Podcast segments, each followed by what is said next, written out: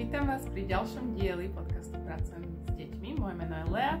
A moje meno je Natália. A v tejto sérii sa venujeme knižke, ktorú sme minulý rok vydali, ktorá sa volá Ako šlo Evangelium do sveta, skutky pre celú rodinu alebo pre učiteľa.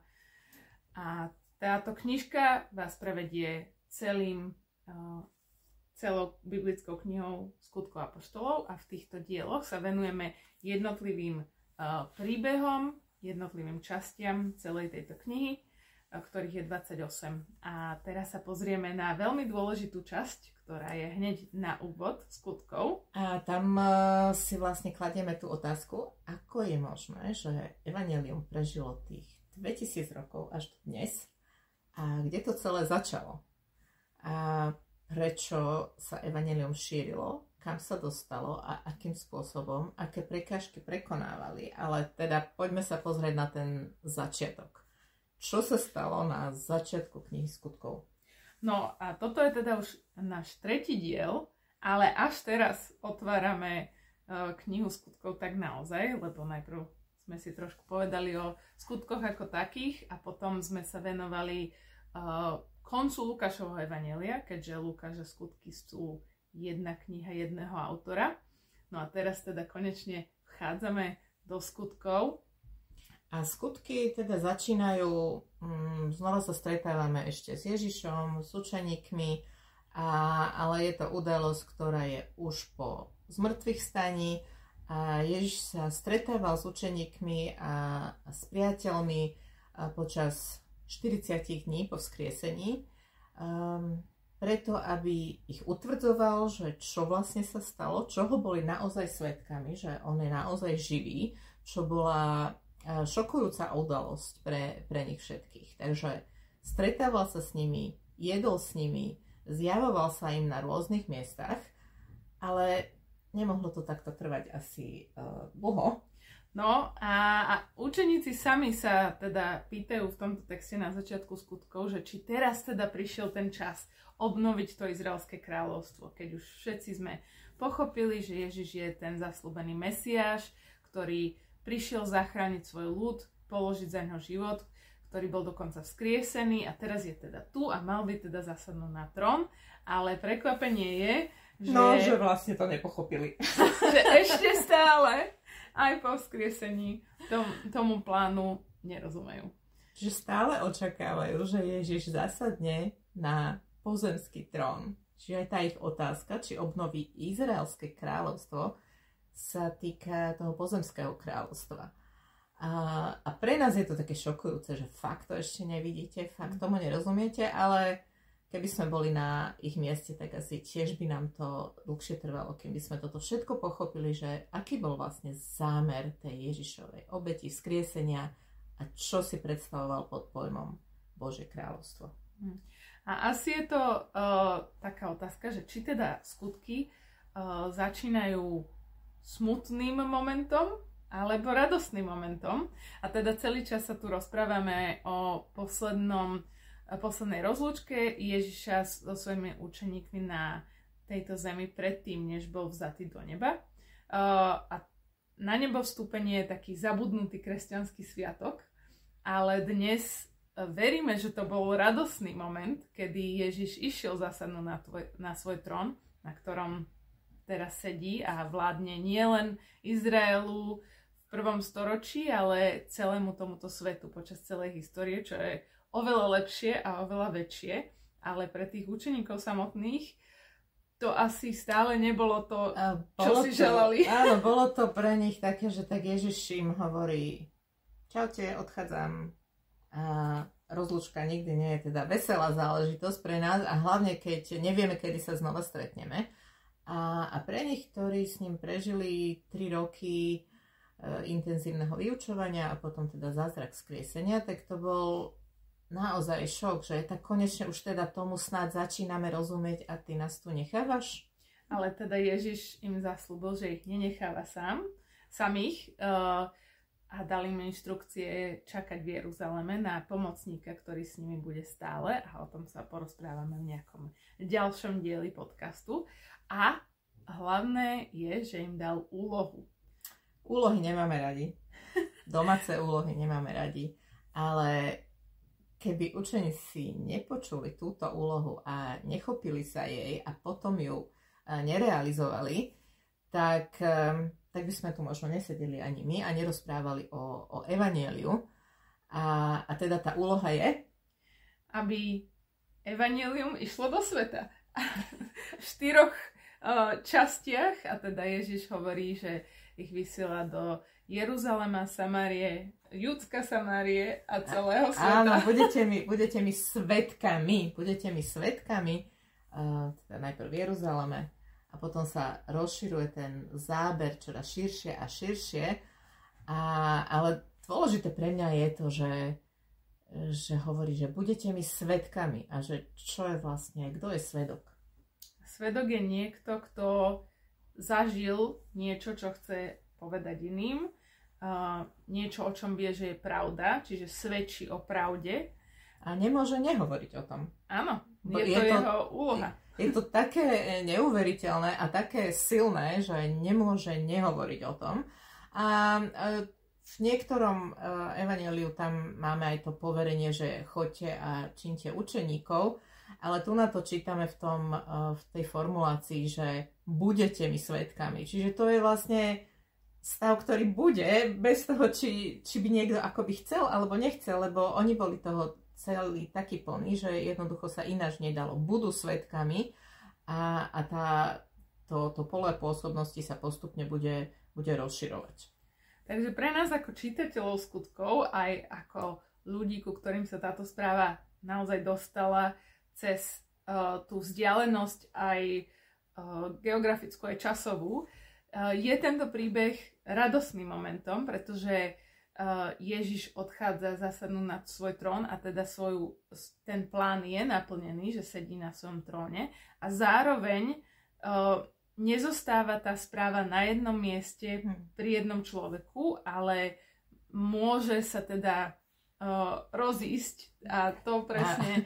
A, a ide ďalej, ide ďalej, nezastaviteľne ide ďalej. Aj keď v ďalších príbehoch my zistíme, že to nebolo úplne také jednoduché, lebo ani učeníci sami netušili, čo to vlastne znamená byť svetkom a kde všade tým svetkom um, majú byť. Čiže prekvapili ich tie miesta, ľudia, súvislosti, sociálne postavenie ľudí, ktorým mali byť svetkami. A, a je to niečo, čo nás vlastne prekvapuje aj dnes niekedy, že kde všade my môžeme byť svetkami a, a ako sa vlastne to dostalo aj nám, že nám niekto svedčil a, a my teda môžeme byť svetkami um, druhým. Takže presne preto sme túto knižku nazvali Ako išlo Evangelium do sveta, lebo teda v prvej kapitole Ježiš vysiela svojich učeníkov, aby boli svetkami a počas tejto knihy uvidíme, ako ďaleko sa to Evangelium dostane, ale my dnes vieme, že ten príbeh neskončil tým, čo Lukáš bol schopný zapísať na stránkach tejto knihy, ale je strašne krásne si prečítať tie prvé kroky Evangelia až k nám ako sa nezastaviteľne šíri. A za to sme vďační. Tešíme sa na ďalšie pokračovanie týchto nečakaných krokov, uh, svedectva svetkov, ktorí išli a svedčili. V týchto dieloch podcastu by sme radi uh, zabrdli aj do nášho uh, materiálu pre učiteľov. Možno nie všetci ste uh, ho máte k dispozícii, ale chceli by sme vám ukázať, že čo tam nájdete a trošku sa porozprávať aj o tom, aké to je um, vyučovať tieto príbehy detí.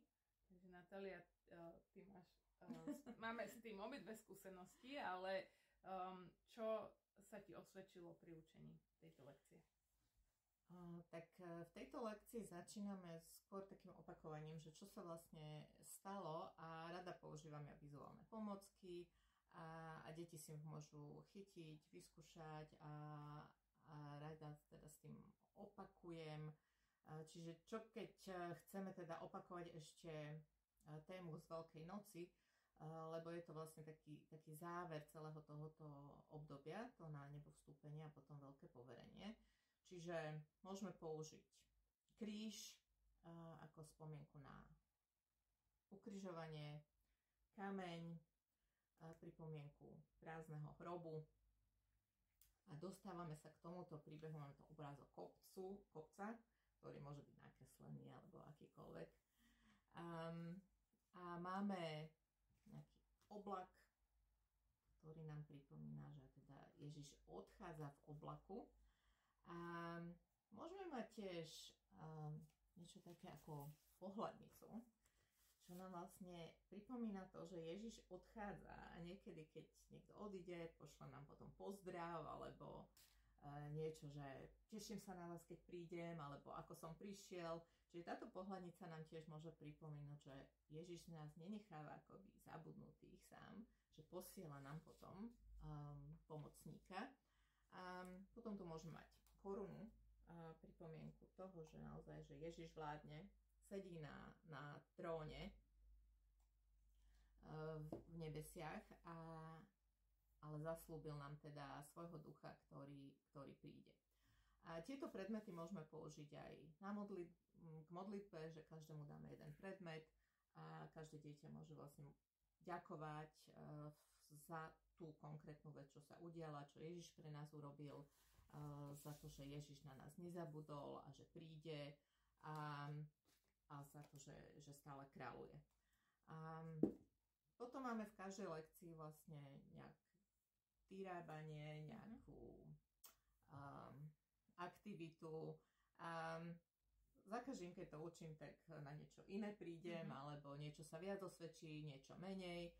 A, ale určite je dobré veľa opakovať s deťmi. Mm-hmm. A tým sa vlastne um, utvrdzujú v tom, čo sa raz naučili a môžeme stavať na týchto vedomostiach alebo aj, aj skúsenostiach.